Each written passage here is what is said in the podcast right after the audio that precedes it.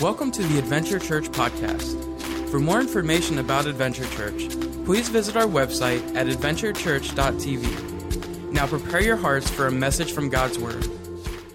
Awesome. Well, welcome again to Adventure Church. If you are new today, I want to just extend a special welcome to you. My name's Kyle, the lead pastor here. We're excited you're here today. We are in a series entitled Bless This Home. Last week we talked about blessed are those who hunger and, uh, and thirst for righteousness. And this is, all these are taken from the Beatitudes, which is a sermon Jesus preached. So if Jesus is preaching, we should listen, right?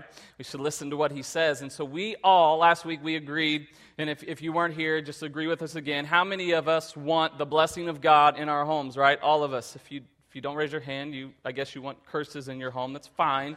It's, it's totally up to you, but, but most people that are right in their mind say, Man, I want God's blessing in my house. I want there to be peace in my home. I want there to be love in my home. I want there to be joy. I don't want to be stressed. I want to be blessed. We want that. But there's things that we need to do. And so Jesus is teaching on the blessings of God. He says, Blessed are those who do certain things. And so today we're going to talk about that when we can get pure in our hearts, when we can have purity as a part of our life, why God blesses that and how He blesses it.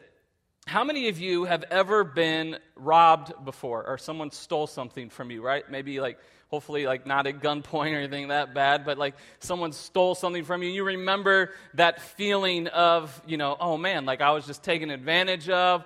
I was some, someone got something from me and you kind of feel that that vulnerability. And for me it happened a couple times early on in life. The first was when i was playing uh, football as a middle school. Somebody stole my lunch money out of my locker I don't know about you, but when you're in middle school, lunch is like the best thing in the world, right?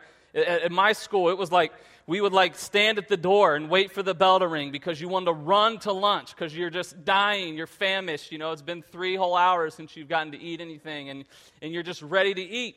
And so lunch was a big deal.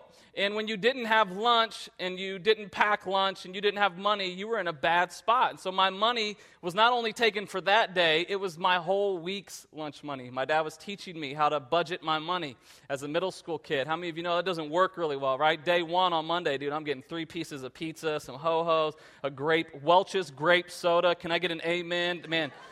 They didn't give you caffeine, but they had Welch's grape soda. It was amazing, right? You had those things. So I felt bad, like someone took advantage of me. Then, short time later, I got a Dyno VFR bike for Christmas. Anyone in here know what that is? A dyno VFR, right? It was, it was the elite. It was all chrome, double brakes, had the pegs on the back. I mean, as a middle school kid, I was rolling. It was a Cadillac. You know what I mean? All my friends were like, dude, I can't believe you got the VFR and you got all chrome, the double brakes, and the pegs on the back. I'm like, that's exactly what I got, dude. It's amazing. And so, the very, as soon as the weather broke, it was actually spring, and I had baseball practice. And I was at my friend's house, and I had to get back to my house because his dad was going to pick us up at our house. So I get back to my house, and, and the dad was in a big hurry, so I just took my bike and I put it up next to the bush because the garage was locked and I didn't have time to get in. And when we came back home that night, bike was gone. My dyno VFR, all chrome, double brakes with pegs in the back was gone. I mean, it was like the Red Ryder BB gun, okay? You know what I'm saying? It, it, was that awesome. And so I had to go out literally that night. I was back behind my school, the elementary school, because the cops were like, yeah, sometimes kids just take them on joyrides and dump them behind the school. I'm like, we got to go right now. We got to find my bike. And I had flashlights and I'm looking for my bike. But I felt vulnerable that someone took something from me and it made me a little bit angry. It made me upset that someone had stolen something that was rightfully mine. And in our world today, culture has stolen purity from the family. It's stolen it. The enemy has stolen purity from our family. When we think about things being stolen from us, and if someone were ever to come into my house and try to take something that I have a right to defend, like I'm not, I'm not super strong or whatever, I'd probably throw Jess out first, you know, and let her take on somebody coming into our house. I'm just being honest with you, okay? I get a little scared. And so I, if, if I hear a noise, I'm like, babe, you probably want to go down and check that out. I don't know what that is. Uh, but, but if someone were to come into my house, I would like to think if I was going to be harmed or my family was going to be harmed, that I would step up and do something. And culture will applaud you for protecting your family physically. But when it comes to protecting our hearts from the things of this world and protecting our hearts from being robbed of purity, protecting your family, protecting your children from culture, robbing them of, of the purity of God, the things that God wants us to long for, all of a sudden we become overprotective. You should just let your kid do that. That's not that big of a deal. You should let them watch that. Who cares? It's not a big deal. Culture, well, there, man, you're a little overprotective. You need to loosen up a little bit. But when it comes to the things of God, Jesus said, Blessed are the pure in heart, Matthew 5 8, for they will see God, for they will experience God. And it comes to our family. Blessed are families who are pure in heart, because they will see and experience God. All of you, most of you, who, besides the ones who want curses in your family, just a few minutes ago said, I want the, the blessing of God in my house. Well, Jesus said, Blessed those who are pure in heart will be blessed and they will see God. Or another translation, experience God in your family, experience God in your life, experience God in your homes. That God honors those who are pure in heart. And the enemy of our souls, of our hearts, is trying to rob you of that. He's trying to steal that from you with culture, with whatever it is, of saying, it's not that big of a deal. And today, I feel like God is reminding me and reminding you that it's a big deal, that we should be protective when it comes to purity. The Greek word here for heart is cardia, or where we get the word cardiac. And Jesus used this as a metaphor to describe our souls, our emotions, our inner self, where he says, Blessed are those who are pure in their spirit, who are pure in their soul and their emotions. And, and today, I really want to narrow that a little bit because that's kind of broad, more into, man, the purity of our hearts in our homes and in our family. You know, a lot of times when you're growing up and, and you hear this phrase a lot, how many of you ever heard this phrase? Oh, bless their heart. Have you ever heard that before? Right? Which pretty means you are such an idiot. I am going to pray for you because you're just that dumb. Bless your heart. That's really what that means. So if someone ever says that to you, smack them in the face. Smack them. Say, don't bless my heart like that. And we say those kind of things. Or we say things like, you know, you're dating someone and you know, you know, their history and they've cheated on people in the past and your girlfriends are telling you, hey, stay away from that dude. He's trouble. And you'd be like, but I really feel like he has a good heart, you know? Like, his heart is in the right place, you know? And you're like, no, it's not. He cheats on people. He's, you don't want to do that, you know? Or, or just, just follow your heart. What is your heart telling you to do? Let me tell you that. That's the worst advice you could ever be given. You want to know why? Because without Christ, without Christ, there's no such thing as a pure heart. No such thing. The Bible says that we are born wicked that our hearts are impure, that they need something to happen to make its motives pure. And so anytime you meet someone that says, Oh, bless their heart, they got a good heart, they do that, man, no, they need to know God. They need to be transformed by God. Jeremiah 17, 9 through 10 says, The heart is deceitful above all things and beyond a cure. Old Testament prophet saying, It's deceitful, there's no cure, who can understand it? I, the Lord, though, search the heart and examined the mind. God searches our hearts. God knows our hearts. God knows where we're at, and He knows that we are in need of a transformation when it comes to our heart. Because without Him, without His power and His Spirit working in your life, there's no such thing as a pure heart. There's no such thing as pure motives. Ephesians 4 18 through 19, Paul's talking to the church here in Ephesus, and he says, They are darkened in their understanding they are darkened in their understanding, separated from the life of God. How many people in our world do you think fit into that category right there? They're darkened in their understanding. The light hasn't turned on yet. They're separated from God. That's why we planted this church to turn on lights for people, to illuminate the love of God in their life, their need for God to move in their heart, that God wants to make them pure, but they need His help. And it says they're separated from the life of God because of ignorance. They don't know. They don't know the truth. They don't know what Jesus has come for. That is in them due to the hardening of their hearts. Having lost all sensitivity, they have given themselves over to sensuality so as to indulge in every kind of impurity. So he's describing the world that they were living in. And I think that gives a good picture of the world we live in today. That, that the world, the culture, man, they don't get it. Their hearts have been hardened. They've lost all sensitivity to the pure things of God. And so they've turned themselves over to impurity, to impure things. All through this week on my, on my Facebook feed, Kim Kardashian, you know, popping up because of the cover of the magazine she's doing. And, and it's fine. People don't even think twice about it. Every news thing's putting it on in front of the thing. This is it. Look at this. Kim Dar. They've lost all sensitivity. The things that are impure have become normal, culturally acceptable, and God does not bless that. He does not bless that. And He doesn't bless it in your life, He doesn't bless it in our homes. And so people have been darkened in their understanding. How many of you have ever walked from outside into a dark movie theater, right? And you're like, you do one of these things, you're trying to like figure out where the seats are, you know what I'm saying? And, and it's just like, and it's like the same way when you walk back out, you're like, oh my gosh. It happens to me at night when my son is crying and I'm in his room and it's literally so dark that I'm trying to find his pacifier in his bed in the dark, right?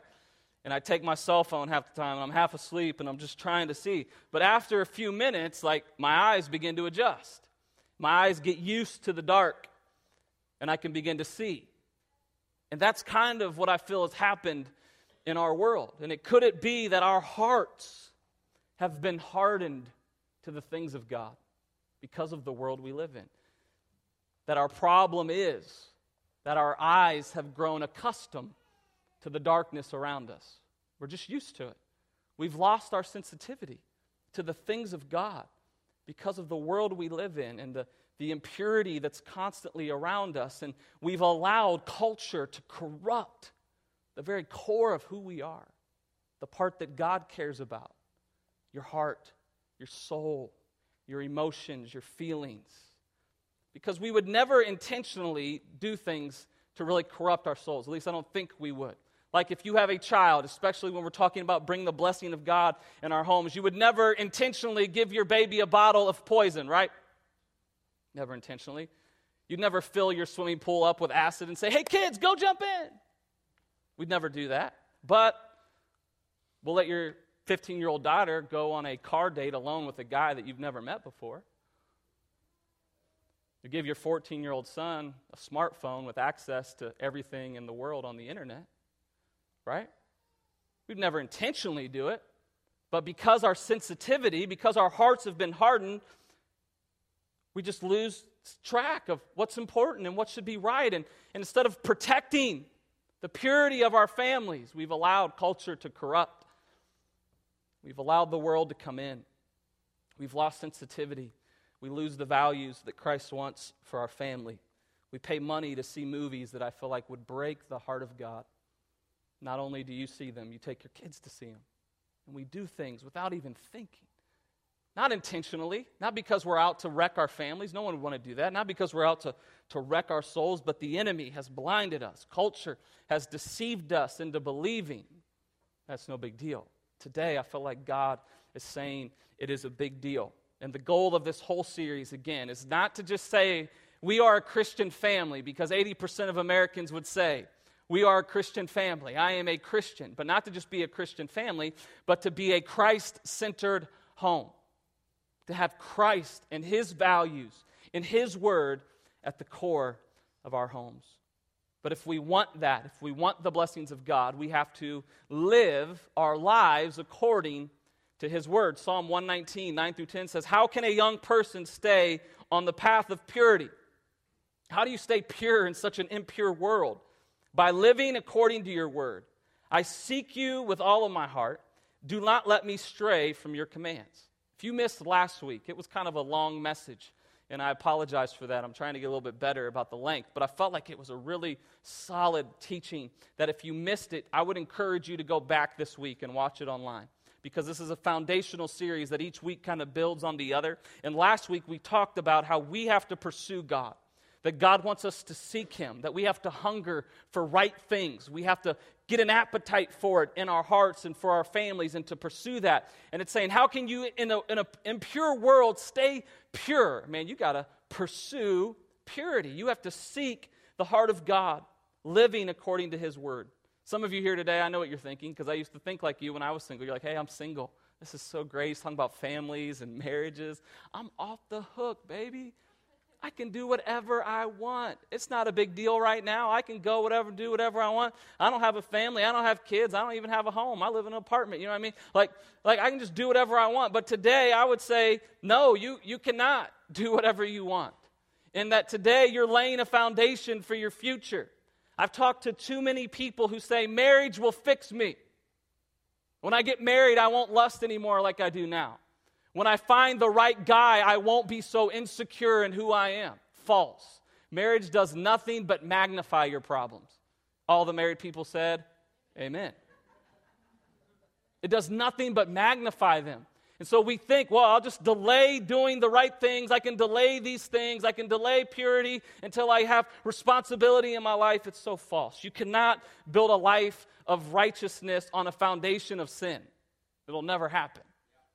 It won't happen. So you need to get things right now to prepare for what God has for you later. That was just a side note for all you single people. You can thank me later. so, how do we create a culture of purity in our families? It's not going to happen by accident, just like we talked about last week. It takes intentionality, it takes an effort to say, God, you're going to be the center. Again, to keep Him at the center of your world, of your life, of your family, when everything else is fighting for its spot, it's not easy. It's going to be difficult. You're going to have to fight things off. You're going to have to defend your house from being robbed of the purity and the blessings of God. So, to see that happen, to create a culture of purity in our, in our families, the first thing you need to do is get your own heart right. Get your own heart right. And I'm going to camp out here because to me, this is the most important point of the whole message today. Because this is where it all starts, because this is the foundation. Because if your heart isn't right, no one else's is either. The family isn't going to be. Even if your husband or your wife's heart's right and your kid's heart's right, if yours is not right, it's not going to work. And what we have to realize is this is that Jesus is concerned about your heart. He's very concerned about it. And it's not enough just to clean up the outside, to fix it all up, to, to paint the house, to, to, to, to get the appearance that we want. Hey, I'm going to church. Check. Looks good. Even raising my hand now a little bit, Kyle. Did you see that? Getting there, right? This is outward. These are all outward signs. And I'm not saying a lot of times this is an outward sign of something that's going on, on the inside. But we can't just begin to, to check a list off of saying, hey, I'm doing the right things, I'm getting involved, I'm doing all those things. Th- those are all good things. But Jesus isn't concerned about the outward, He's concerned about the inward. He's concerned about your heart. Matthew 23, 27 through 28, he said, What sorrow awaits you teachers of the religious laws and you Pharisees? Hypocrites, for you are like whitewashed tombs, beautiful on the outside but filled on the inside with dead people's bones and all sorts of impurity. Outwardly, you look like righteous people, but inwardly, your hearts are filled with hypocrisy and lawlessness. A lot of times, people get it all backwards. They think coming to Christ is about religion, it's about rules and regulations and following those rules and getting in alignment with those things. And, and we forget that Jesus is not about our behavior modification, He's about soul transformation. He's about cleaning up not just the outside and the appearance, He wants to get to the core of who you are. And we don't like Him to go there because it messes us up. Because at the core of every one of us, man, it's usually rotten. I know mine is. I know my motives are often impure, and without Christ empowering me and moving in me, I've got nothing. I need him. I need him desperately in my life. So, the aim of Jesus is not just to reform the manners of society, but it's to change the hearts of sinners like you and like me. That's his aim. That's his goal. He wants to change your heart because from the heart is where everything else comes from. It's the foundation of your walk with him. Jesus wouldn't be satisfied if there were no longer just acts of adultery. Like, hey, there's no more adultery in our world. No one's doing that anymore. Because this is what he said in Matthew. He said, You've heard the commandment, chapter 5, 27 through 28. You've heard the command that says you must not commit adultery. But I say to you, anyone who even looks at a woman with lust already committed adultery in his or her heart. So he, he goes, Look, not just committing adultery, if you lust after her in your heart, guilty. Guilty. Same thing with uh, murder. He said, It's not, don't just not kill people. If you hate someone in your heart, if you have an enemy in your, then, then you're guilty. So Jesus wasn't just concerned about our actions and, and our behaviors and changing those things. He wants to get to the core of who we are. He focused on the heart. And the heart is what you are in the secret of your thoughts, of your feelings, and what nobody else knows about but God. And He knows. That's your heart. That's the soul. And what is what you are at the invisible root matters as much to God as what you are at the visible branch. What is your core like? What is your heart? 1 Samuel 16, 17, he says, Man looks on the outward. You can fool your spouse, you can fool your friends, you can fool your kids, you can fool me. But God says, I look past all the outward stuff. says he looks to the heart. He's concerned about your heart. He wants us to get our hearts right. Matthew 15, 18, he said, but the words you speak come from your heart. That's what defiles you. For from the heart come evil thoughts, murder, adultery, all sexual immorality, theft, lying, and slander. It pretty much encompasses it all, doesn't it? He says that's the root, that's the core. That's what I'm concerned about. Not behavior modification, but soul transformation. So the heart is crucial to Jesus. What we are in the deep, private areas of our lives is what he cares about most. He didn't come to this world simply to help us get rid of some bad habits that need to be broken. He came into this world because we have dirty hearts that need to be purified by Him and His Spirit. And it's the only thing that can purify our souls. So, how can we have pure hearts? Proverbs 4:23 says above all else guard your heart for everything you do flows from it. You got to guard your heart. Why? He says, because it affects everything else you do your relationship with your spouse, with your kids, with your work. Everything starts right here, the core. This is it. The soul. Again, the heart is your soul, your inner being and spirit. It says you gotta guard it with everything that you got. What does that mean? It means you watch what you allow into it. When impurity is coming your way, when it's coming to your family and culture is trying to corrupt you and the enemy is trying to throw things and, and darken your eyes and to lose sensitivity to the things of God, you got to guard it. You have to protect it and say, I'm not going to allow that in my house. We are not going to go to those places. We aren't going to watch those things. We aren't going to listen to those things. You aren't going to behave that way. To guard it, to protect it, to realize the importance of it. If someone was coming into your home to attack it, you and your family, you would protect it and we would applaud you for it. But again, culture will say, well, you're just being overprotective. Aren't you a little oversensitive? No. Because the enemy is at war against your soul, and if you don't fight for it, he will win. It's not just about sin all the time and all these things. We have to guard, be proactive, and not just reactive, to set up things in our life that guard our, our hearts and soul. And you go, oh, well, that doesn't really bother me. You just need to take a chill pill there, Pastor. You know, you were on a retreat this week. I was. I'm a little fired up if you can't tell. Staff's scared about staff meeting. Anytime a pastor comes off a retreat, they're like, oh, what are we changing? But it's so important. God's been convicting me this week. Again, I don't preach anything that God isn't messing me up with. Saying, you got to protect it. You got to fight you know, it doesn't bother me. Maybe it should bother you. Maybe it should bother me. So we have to guard our heart. The next thing we need to do is surrender our hearts completely to Jesus, not holding anything back. Some of you have surrendered parts of your soul, parts of your heart, parts of your lives to God, and He's saying, Look, I want it all. I want it all. Because if you allow that, that part, again, we're, we're corrupt to the core as, as sinners. We're born that way. We can't avoid it. And you give them parts of your heart and parts of your life. And he goes, Look, I need it all. If I'm going to clean it up, I got to clean it up. Because any small amount of impurity is going to corrupt the whole thing. So we need to surrender everything, make an intentional choice to give it all to Jesus, to illuminate it. Say, This is dark, God, and I don't want to go here and I don't want to remember this. I don't want to even, but you got to go there. You got to talk about it. You got to confess it to the Lord. Maybe you even need to bring accountability into that. But we need to do that. We need to get our hearts where they need to be. We have to get our own hearts right. As parents, as husbands, as wives, as individuals, we got to get our hearts right because it starts with us. It's the foundation. And if our kids are ever going to get where we want them to be in God, we got to get our own hearts right. And then what we do is, is continue to build that culture of purity. Again, we got to get our right first. It's the first step. But once we do that, then we need to create that culture in our homes. And as parents, I think what we have to make sure we're doing is that we're parenting to the heart and not just actions. That's the second thing today to have culture of purity in our homes. We have to parent to the heart and not just actions. 1 Samuel 16, 7, again, it says, The Lord look, doesn't look at the same things that people look at.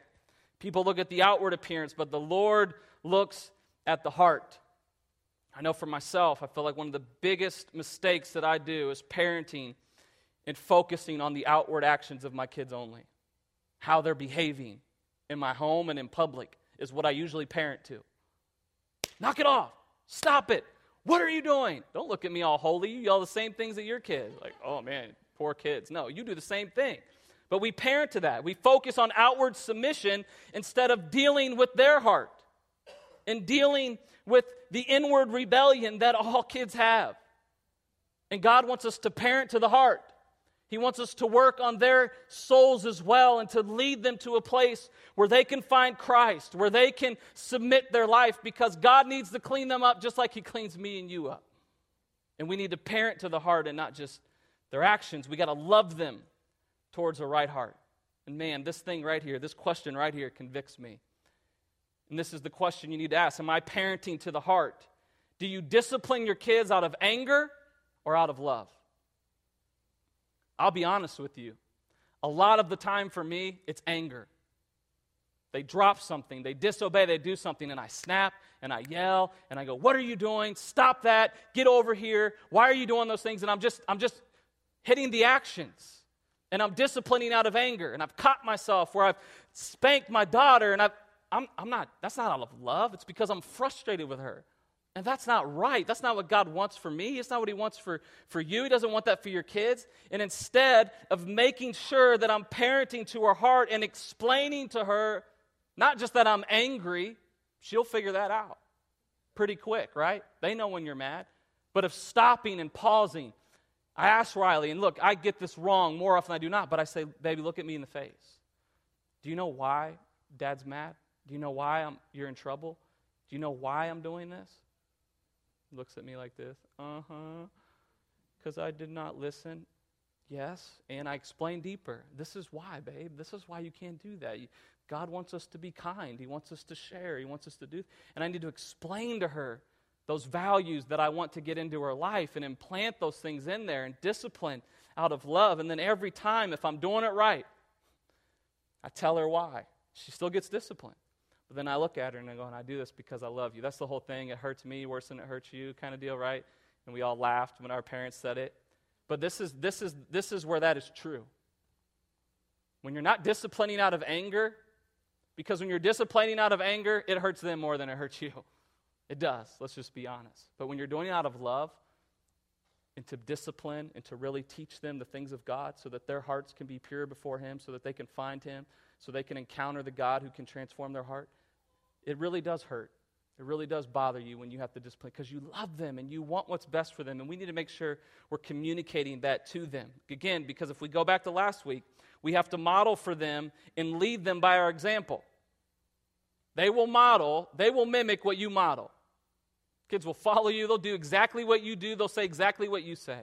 So we have to model for them how God deals with them so that when they're older, because oftentimes we discipline out of anger, we're, we're so focused on outward behavior that we never deal with the heart. And I've seen it so many times in youth ministry. Once those kids get out from under the, the rule of your thumb and the authority and the, the submission that they've been, just yes, sir, yes, ma'am, you never get to the heart. As soon as they get out from under your house, what do they do? Rebel like crazy. They'll run to this world faster than anything else. Why? Because their heart has never been pushed to the things of God. They've been obeying you out of obligation, not because they love God and they want to serve Him. So we have to lead our kids to where they connect with God and God gets a hold of their heart so that when they do get out, when they do get out in the world and they're on their own and they get a license and they, they get a car and they, they go to college, that they're not serving God anymore because you've made them their whole life, They're serving God because they love Him, and He's transformed their heart and life. And we have to parent to the heart, not just the action. The last thing we need to do in our families to make sure that we have a culture of purity is we have to pursue perfect purity. Look at your neighbor and say, perfect. Look at your neighbor. Say, perfect. Perfect purity. That wasn't a typo. I put it in there on purpose. That we need to pursue perfect purity. This is more on the how. How do we create that culture? We got to get our own hearts right. We got to parent to the heart, not just actions, to create that environment in our homes where kids can talk to us and share with us and point them towards the things of God. But then we need to pursue perfect purity of the heart. To pursue it, to have purity, you have to pursue purity. You have to go after purity. You can't achieve perfection, okay? You're not going to always be perfect. You're going to mess up. But what you have to do is pursue it. And here's why. Because with the help of God, we can pursue perfect purity for our homes. With His help. Without His help, you can't. And anything less than perfect purity is actually impurity. Let me explain that a little bit more. Ephesians 5 3, it says, But among you there must not even be a hint. Everybody say hint. Hint. A hint of sexual immorality or any kind of impurity or greed, because these are improper for God's holy people. A hint. Not even a little bit. Why? Because he knows that just a little bit corrupts the whole thing. And again, because our eyes have been darkened, we've grown accustomed, we've lost sensitivity to the things of God, we go, hey, well, it's just a little bit. Just a little bit of nudity in that movie. It's just a little bit of alcohol. It's just a little bit of this. And we get just a little bit. And he goes, no, no, no, no. You got to pursue perfection. You ain't going to reach it, and that's where grace comes in. That's where mercy comes in. That's where God walks with us and enables us to pursue it. But we can't allow any impurity into our world because it corrupts the whole thing just a little bit. Let me explain. There's a story of a little boy, teenage boy, and he wanted to go see this movie with his friends. His mom looked up the movie, looked up how many cuss words were in it, what kind of stuff was in it. How many of you know you can do that, right? Before you go to a movie, so you don't have to get up and walk out, you can see what's in it before it you can read about what's in it before you even go. So she did that. She goes, You're not going to that movie with your friends. He goes, Come on, mom. It's just a little bit. It's not that big of a deal. She said, It's not going to happen. So he got all mad. He goes up to his room, slams his door, comes back down. His mom had made brownies. She goes, Look, I'm really sorry you can't go, but I made you brownies. She's digging it up, takes, getting ready to take a bite. She goes, Wait, wait, wait, before you take that bite. I just want you to know. It's not a lot, but I put a little bit of dog poop in that. He's like, Oh my gosh, are you trying to kill me? What are you doing? Just a little bit. Kid goes, A little bit of poop goes a long way, mom. She goes, Exactly my point. Just a little bit of impurity. Man, it goes a long way. It goes a long way. And in our lives, but we do that. We, we allow just a little bit, and it just gives the devil enough just gets his foot in that door where you can't shut him out all the way. He gets a foothold in your family. And all of a sudden, that little thing turns into something else. And then it goes to something else. And years down the road, the little thing has destroyed our families. He's saying you got to pursue perfect purity. You're not always going to reach it, but you got to pursue it because God said, Blessed are the pure in heart, for they will see God. I want God to be seen and experienced in my family. Man, do I need Him.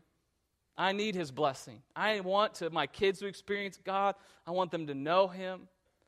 But it said, Blessed are those who are pure in heart, who pursue purity, who hunger and thirst for the right things of God, because they will see God. Band's coming. We're going to close. Maybe you go, Kyle, I don't see God in my family at all.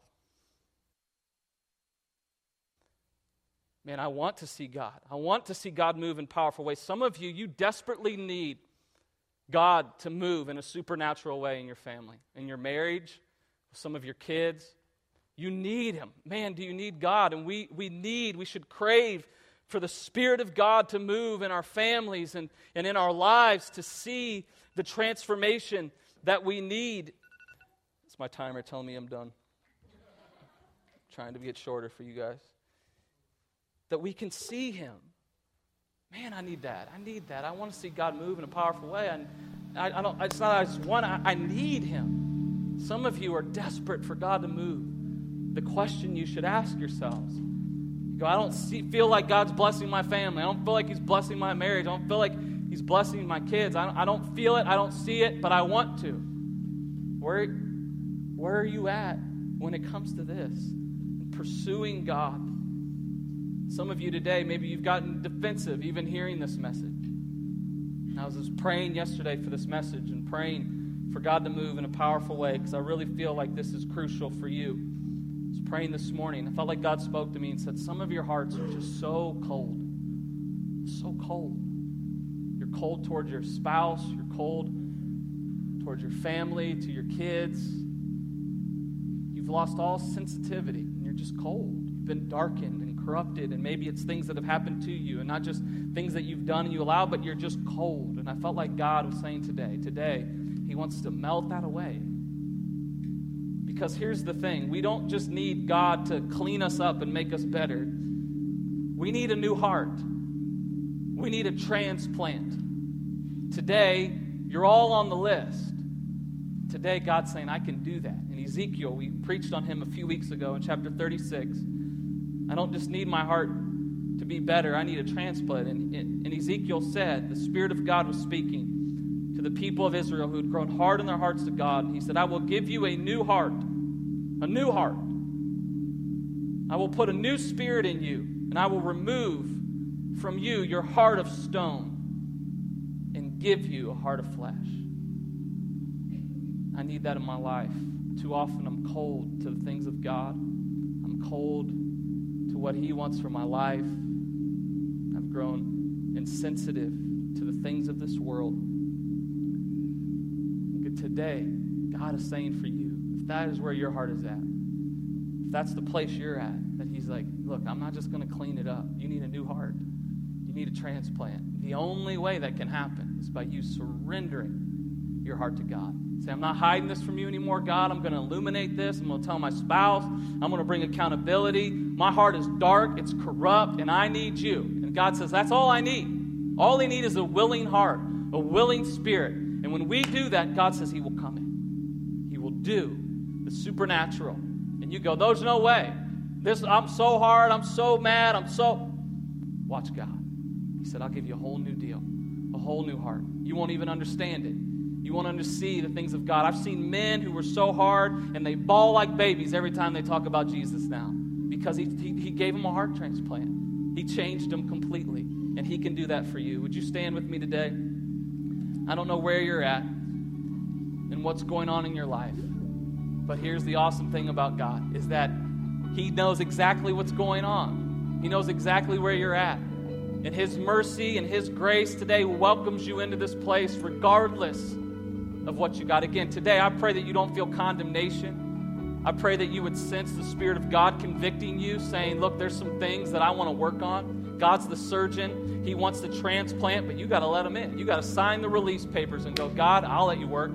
I'll let you do your thing, and that's all you got to do, regardless of what you're coming in here with. Regardless of how cold your heart is, regardless of how corrupt you may think it is, God says, That's all I need. That's the starting point. So today, as the band sings this song and as they close out, I don't care if you've been known God for a long time or you barely know Him. Today, God wants to do some heart transplants in this room. He wants to melt away a heart of stone, to give you a new heart that's sensitive to the things of God, that pursues purity and righteousness for you and for your family, so that the blessings of God can be on His people. So, as we sing this today, would you open your heart to God?